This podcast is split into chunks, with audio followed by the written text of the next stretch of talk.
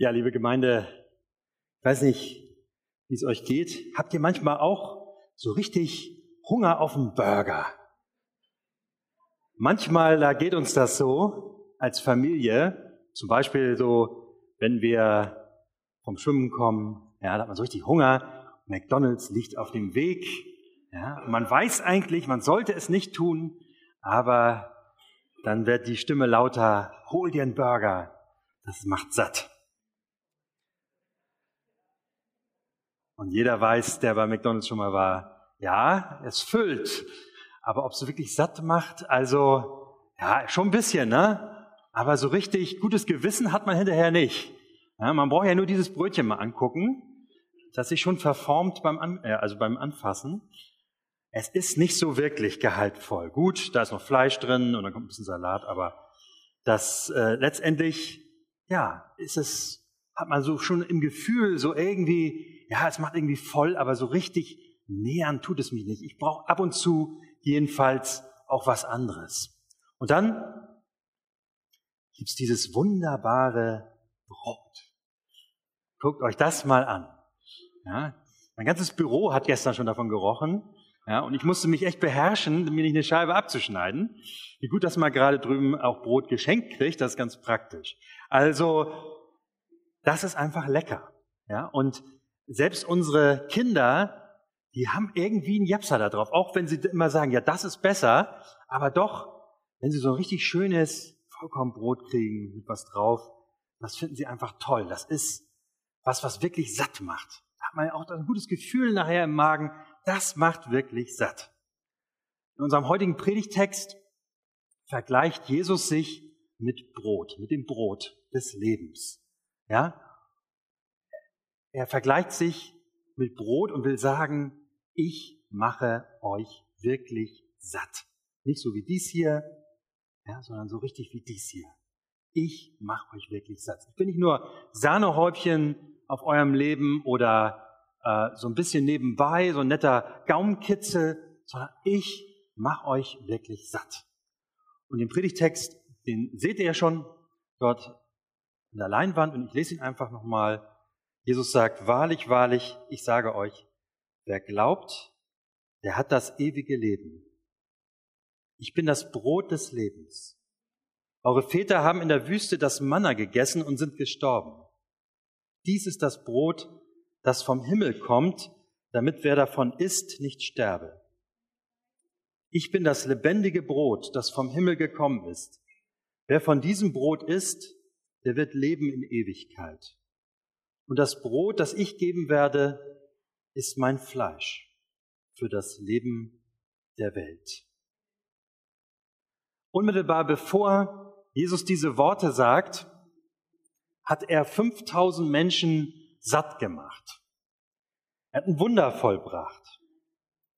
Nicht nur, weil die Menschen Hunger hatten, da waren also 5000 Menschen, ist ja schon eine ganze Menge, wenn die da so die ganze Zeit zuhören und gelehrt werden, dann haben sie auch irgendwann Hunger, ne? so wie wir nach dem Schwimmen. Ne? Und wenn man viel gehört hat und gemacht hat, dann hat man einfach Hunger. Jesus macht alle Menschen satt. Aber nicht nur wegen ihres Hungers, sondern er will durch sein Wunder etwas deutlich machen. Er will deutlich machen, dass er nicht nur den leiblichen Hunger stillt, sondern dass er ihren Lebenshunger stillen will. Und damit hat er sie alle satt gemacht. Das hat sie beeindruckt. Aber doch gibt es plötzlich so eine Wendung bei den Menschen. Sie sind beeindruckt, sie merken, das ist etwas hier, das ist Vollwert, ja? Sie merken, das ist gut. Bei Jesus zu sein ist gut. Seine Worte zu hören ist gut. Ihm zu folgen ist gut. Sie merken, das ist nicht sowas da, sondern das ist sowas, ja? Das ist sowas hier, wirklich. Von Herzen. Und dann plötzlich kommt so eine Bewegung rein in die Menge, wie wird nicht genau erzählt, aber plötzlich geht es durch die Reihen, ich stelle mir das so vor, ne, von Mund zu Mund wird es weiter gesagt und die Leute sagen, der soll unser König werden. Der soll unser König werden. Ja, setzt ihm die Krone auf. Der kann wahrscheinlich nicht nur Brot machen. Der kann vielleicht noch viel mehr. Der kann gute Politik machen. der kann vielleicht sogar ein paar andere Wunder, Geld vermehren oder unsere Verhältnisse verbessern. Ja, plötzlich wendet sich so äh, dieses Gefühl, dass sie sagen, wir wollen was für ein Gaumen. Ja, wir wollen den Gaumenkitzel. Und Jesus kann das doch bestimmt. Lasst ihn uns zum König machen. So steht das da drin. Und was macht Jesus? Jesus geht weg auf einen Berg und zieht sich zurück zum Gebet. Es ist so verrückt. Jesus lehrt vom Reich Gottes, er spannt den großen Bogen auf und die Menschen sehen nur den materiellen Nutzen. Ich habe gedacht, so viel hat sich in unserer Welt eigentlich nicht verändert. Dem können wir heute genauso begegnen wie damals. Manche Leute sagen ja, ich glaub, würde an Jesus glauben, wenn ich ihn wirklich leibhaftig vor mir sehen würde und ihn hören würde. Dann wäre für mich alles klar. Aber ich glaube, es würde wahrscheinlich genau dasselbe passieren. Irgendwann wird man sagen, Mensch, der soll's doch richten. Den machen wir zum Bundeskanzler. Ja, Jesus, du sollst was für uns erreichen. Der soll alles besser machen. Der Glaube wächst da nicht, sondern und das persönliche Leben verändert sich nicht, sondern immer nur die Frage, was bringt mir das?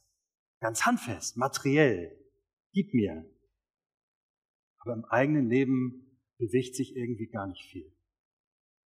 Das andere bewegt mich. Wie komme ich da weiter? Ganz plötzlich. Und das andere, das mein persönliches, geistliches Leben bleibt auf der Strecke. Jesus will das nicht. Er geht weg. Er lässt sich nicht zum König machen. Er sagt, mein Reich ist nicht von dieser Welt. Natürlich ist er der König der Könige. Das haben wir vorhin gesungen. Alle drei Lieder im Lobpreis, die wir gesungen haben, handeln ja davon. Wir kommen vor seinen Thron. Er ist der König. Für den König. Er ist der König der Könige. Aber wir missverstehen ihn, wenn wir ihn zu einem weltlichen König einsetzen wollen, der unser weltlich materielles Verlangen stillt. Dafür ist er nicht gekommen.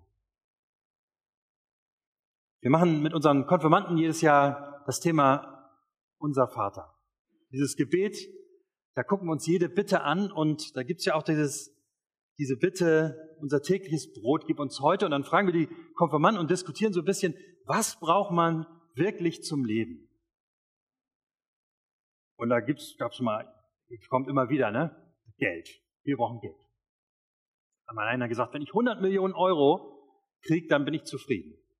Da will ich nichts weiter. Wenn Gott mir diese Bitte erfüllt, dann ist alles gut. Ich glaube, das ist so ein heimlicher Wunsch. Ja, Gott, nur einmal, wenn du mir diese Bitte erfüllst, dann will ich auch nichts weiter, dann bin ich glücklich und dann bin ich zufrieden. Er soll uns alles schenken, was wir uns wünschen, aber dann soll er uns auch in Ruhe lassen. Das ist diese Haltung. Wenn wir das suchen, oder auch unbewusst suchen bei Jesus, dann sind wir an der falschen Adresse. Alles, was Jesus sagt, zielt immer wieder darauf ab, dass wir uns nicht im Diesseits einrichten. Er sagt, wir nehmen Schaden an uns selbst, wenn wir alles gewinnen, wenn wir jeden Gaumenkitzel mitnehmen, aber an unserer Seele Schaden nehmen. Der Schauspieler Jim Carrey hat mal ein tollen Satz gesagt. Er hat gesagt, wenn doch nur alle Menschen reich und berühmt werden könnten und bekommen würden, wovon sie jemals geträumt haben, dann wüssten sie, dass das nicht die Antwort ist. Wie recht hat er damit? Wir geben uns ja häufig der Illusion hin, nur noch das und das und das und Jesus nur noch das und das wäre so schön und dann ist alles gut dann ist alles in Ordnung. Die ganze, unsere ganze materielle Industrie lebt ja davon. Ein Bedarf zu wecken, unsere Wünsche zu kitzeln, unsere Emotionen zu kitzeln, so funktioniert ja auch Werbung. Und wir fallen ja auch gerne drauf rein, weil es sich so gut anfühlt. Nur noch das. dann habe ich's, dann bin ich optimal versorgt, dann ist alles gut. Aber dieser Luxus, den wir haben, das ist eine Falle. Wir müssen sehr aufpassen, gerade wir in den reichen Industrieländern müssen sehr aufpassen, dass diese Ablenkung, dieser Luxus uns nicht von Gott wegzieht. Davor hat Jesus immer wieder gewarnt.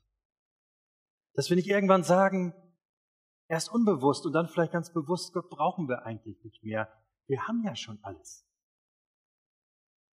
Wie oft haben wir darüber gesprochen, auch hier in der Gemeinde, wenn wir vom Glauben erzählen wollen, auch jetzt im Horizont unseres Alpha-Kurses, wie schwer es doch ist, über solche Fragen ins Gespräch zu kommen. Menschen, die eigentlich alles haben, wonach fragen die eigentlich noch? Gerade wenn man sich auf diesen Gedanken einlässt und sagt, äh, mir geht's gut, ich bin gut versorgt und ich, ja, strecke mich aus und vielleicht kriege ich sogar noch mehr. Das ist eine Falle, sagt Jesus. Eine Falle. Wir laufen Gefahr, dass wir Schaden in unserer Seele nehmen, dass wir nicht das sind, wozu uns Gott gemacht hat, als Gegenüber von ihm. Dass wir nur noch im Diesseits leben und nicht mehr diesen großen Bogen aufgespannt bekommen vom Reich Gottes, das in dieser Welt beginnt und sich in alle Ewigkeit fortsetzt. Wir haben ja heute schon von Andreas gehört. Wir haben ja hier Bilder von Andreas in unserer Kirche, auf dieser Seite und auf dieser Seite. In der Lesung haben wir davon gehört. Und wir haben auch Elisabeth von Thüringen hier auf der anderen Seite. Die Bilder, die man vielleicht gar nicht so auf den ersten Blick wahrnimmt. Aber die passen sehr gut zu diesem Sonntag. Wer genauer hinschaut auf die Bilder, der sieht überall zwischen der Jesus-Darstellung kleine Rosen. Das geht zurück auf eine Legende von Elisabeth von Thüringen, auf das sogenannte Rosenwunder. Elisabeth von Thüringen hat genau das erlebt im Mittelalter, wovon wir eben gehört haben. Sie hat am thüringischen Hof gelebt und sie hat gemerkt, das klafft auseinander. Zum einen der Glanz und der Luxus am Hof und daneben, neben dem Schloss schon die Armen, die nichts zu essen hatten, Kinder, die keine Schulbildung hatten, das hat sie ganz tief im Herzen bewegt. Von ihrem Glauben her. Und sie hat gesagt, da muss ich was tun. Und sie hat gegeben. Und hat gesagt, das ist doch, das ist nett, was wir hier haben. Das ist ein toller Gaumenkitzel, aber das hat uns Gott gegeben und geschenkt. Damit können wir was anfangen. Das können wir weitergeben. Und sie hat freimütig ausgeteilt. Da hat sie ziemlich viel Ärger gekriegt. Elisabeth von Thüringen hat ganz viel Kritik gekriegt, weil sie so freimütig mit dem Geld umging und es den Armen gegeben hat. Und dieses Rosenwunder, diese Legende kommt daher, dass sie eines Tages wieder unterwegs war mit ihrem Korb, so heißt es, und hat äh, wieder etwas geben wollen, hatte ihre Gaben dabei und dann kam ihr Mann vorbei, traf sie und wollte sie zur Rede stellen, was sie da drin hätte in ihrem Korb. Und sie sagte nach einer Eingebung Rosen. Und sie öffnete den Korb und tatsächlich, es waren Rosen da drin. So die Legende. Deswegen finden sich überall Rosen auf diesem Bild. Und deswegen hat die katholische Kirche zum Beispiel an diesem Sonntag den Rosensonntag genannt, weil sie gesagt haben, Menschen, die besonders sich einsetzen für andere Menschen, die bekommen als Trost für, ihr, für ihre Mühe eine goldene Rose geschenkt oder als Ermutigung eine goldene Rose geschenkt.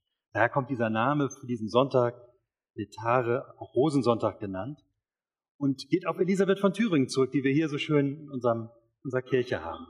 Aber was sie im Kern ja getan hat, ist ja genau das. Sie hat Jesus als das Brot des Lebens entdeckt und hat gesagt, das, was wir hier haben, das ist nicht das Ewige, sondern Jesus ist das Ewige. Und sie hat wieder neue Gemeinschaft gestiftet, wo keine vorher war. Da, wo Menschen krank waren, zu denen ist sie gegangen und hat sie versorgt, später auch mit ihren Krankenschwestern. Menschen, die gehungert haben, hat sie versorgt und wieder ins Leben geholt. Auch benachteiligte Menschen, dafür war sie bekannt, die einsam waren, um die hat sie sich gekümmert. Also das war ihr ganz wichtig, sie wieder in Beziehung zu setzen. Jeder Mensch braucht so eine liebevolle Beziehung in seinem Leben. Und Jesus hat sich auf diese Mission begeben, kann man sagen, in seinem Leben, um uns diese Beziehung zu Gott wieder zu heilen und wieder zu bringen. Diese Gemeinschaft mit Gott, die jetzt schon beginnt und in, sich in Ewigkeit fortsetzt. Eine Beziehung, die immer hält, die absolut liebevoll ist. Und Jesus sagt, ich bin der Weg zu dieser Beziehung. Das ist es doch, was ihr braucht. Und ich kann euch zeigen, wie dieser Weg, wo dieser Weg ist. Weil wir können diese Beziehung nur bekommen zu Gott, wenn wir lernen, dass wir ihm wirklich vertrauen, von ganzem Herzen. Wenn wir uns ganz auf ihn einlassen, dann beginnt jetzt schon das ewige Leben. Jesus sagt, wahrlich, wahrlich, ich sage euch, wer glaubt, der hat das ewige Leben. Das ist damit gemeint. Gott hat so eine Sehnsucht in unser Herz gelegt nach Ewigkeit. Von Anfang an. Wir sollen verstehen, unser Leben ist nur der Anfang. Schaut man auf mit diesem Blick auf unsere Probleme, auf unsere ganz ja, weltlichen Sehnsüchte, wenn man mal ganz ehrlich ist, verlieren sie ihre Dominanz. Und ich glaube, das tut uns gut, nicht nur für uns persönlich, sondern hilft uns auch gegen dieses ewige höher, schneller, weiter, was uns ja in ganz vielen Hinsichten zu schaffen macht. Wie viele Gespräche habe ich in der Woche, wo Menschen sagen, das halte ich nicht durch. Immer dieser Leistungsdruck. Wozu eigentlich? Wozu tue ich mir das eigentlich an? Ich habe gerade neulich jemanden getroffen, die gesagt hat, ich habe ganz bewusst entschieden, ich arbeite weniger. Verdiene auch weniger, aber das ist in Ordnung, weil ich dadurch was anderes gewinne, nämlich was viel wichtiger ist, dass ich Zeit habe, Zeit nicht nur für mich und meine Familie, sondern auch für Gott. Die Frage muss doch erlaubt sein, wofür das Ganze eigentlich? Für die Entwicklung der Menschheit? Wie oft ist das nicht der Fall? Wie oft ist das kein hohes Ziel oder kein gutes Ziel? Gott hat ganz tief die Sehnsucht nach Ewigkeit in unser Herz gelegt. Und alles, was wir an Schätzen anhäufen, das ist einfach vergänglich. Wir können nichts mitnehmen wenn wir mal von dieser Welt gehen. Aber wir müssen bedenken, was für ein Preis wir für diese Dinge zahlen in unserem Leben, die, die wir gar nicht mitnehmen können und die letztendlich auch zerfallen im Laufe der Zeit. Oft ist der Preis so hoch, dass wir das viel zu spät erkennen, dass das, auf was wir gebaut haben, keinen Bestand hat. Nichts bleibt davon übrig am Ende. Jesus sagt, ich bin das Brot des Lebens. Oder anders, ich bin der, der diese Sehnsucht in euch stillt, die jeder tief im Herzen hat. Wie nehmen wir dieses Brot auf? Jesus hat das Wunder, hat das erklärt am Wunder vom Manna, das die Israeliten in der Wüste erlebt haben.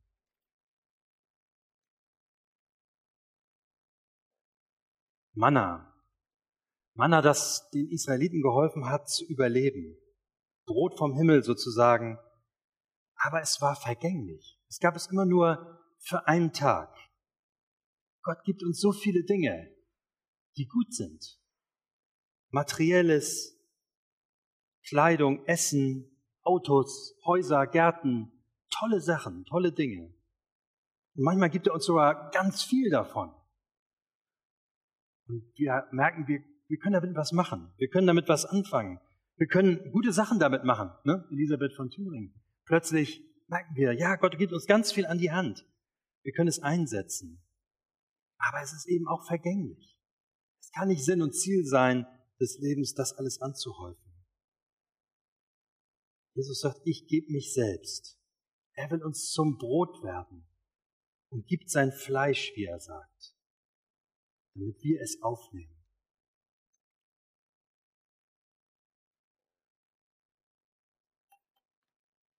Wie viele Mächtige würden sagen, ich mache alles für euch, ich gebe alles für euch. Aber keiner wird sich wirklich hingeben, so wie Jesus es getan hat. Dieser König Jesus ist kein weltlicher Herrscher, sondern er sagt, glaub an mich und du wirst leben in Ewigkeit. Still deinen Hunger bei mir. Dann brauchst du nicht diese vielen unnützen Dinge, die dich so täglich beschäftigen. Er sagt, du musst mein Fleisch aufnehmen. Für die Juden war dieser Gedanke völlig abwegig und widerlich. Blut trinken oder Menschenfleisch essen, das war ein absolut Gedanke, der ihnen zuwider war. Und auch uns schockt das, wenn wir das heute hören. Aber es geht hier nicht um Menschenfresserei, sondern Jesus will mit diesem Bild was drastisch deutlich machen, worauf es ankommt. Denn dieses Essen ist ja kein reales Essen, sondern ein geistliches Essen. Dieses Brot vom Himmel isst man, indem man Jesus glaubt, indem man sich ganz auf ihn einlässt, indem man sich ganz, indem man ihm ganz vertraut, ihn wirklich in alle Lebensbereiche hineinlässt, ihn völlig aufnimmt in sich. Paulus nimmt das ja später wieder auf, auch äh, wenn er über das Abendmahl redet oder vom Leib redet. Ihr seid der Leib Christi. Also, wir sollen Jesus ganz in uns aufnehmen, uns von ihm leiten lassen, von seiner Lehre leiten lassen, vom Heiligen Geist erfüllen lassen. Jesus ist das Brot des Lebens, der wirklich satt macht, der unsere Lebenssehnsucht stillt nach der ewigen Beziehung zu Gott. Wenn wir ihm vertrauen, essen wir von diesem Brot. Und so ein Brot ist wirklich so, enthält alles, was wir zum Leben brauchen. Auch geistlich.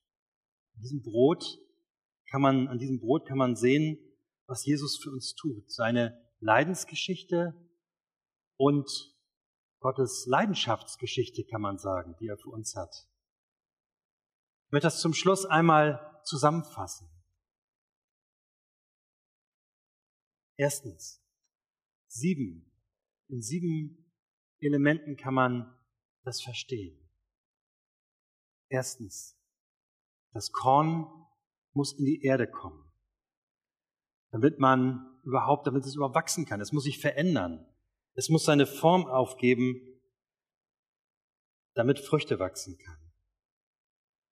Jesus sagt, das Weizenkorn muss sterben, damit es viel Frucht bringt. Er gibt sein Leben für uns, damit wir leben können. Das Zweite,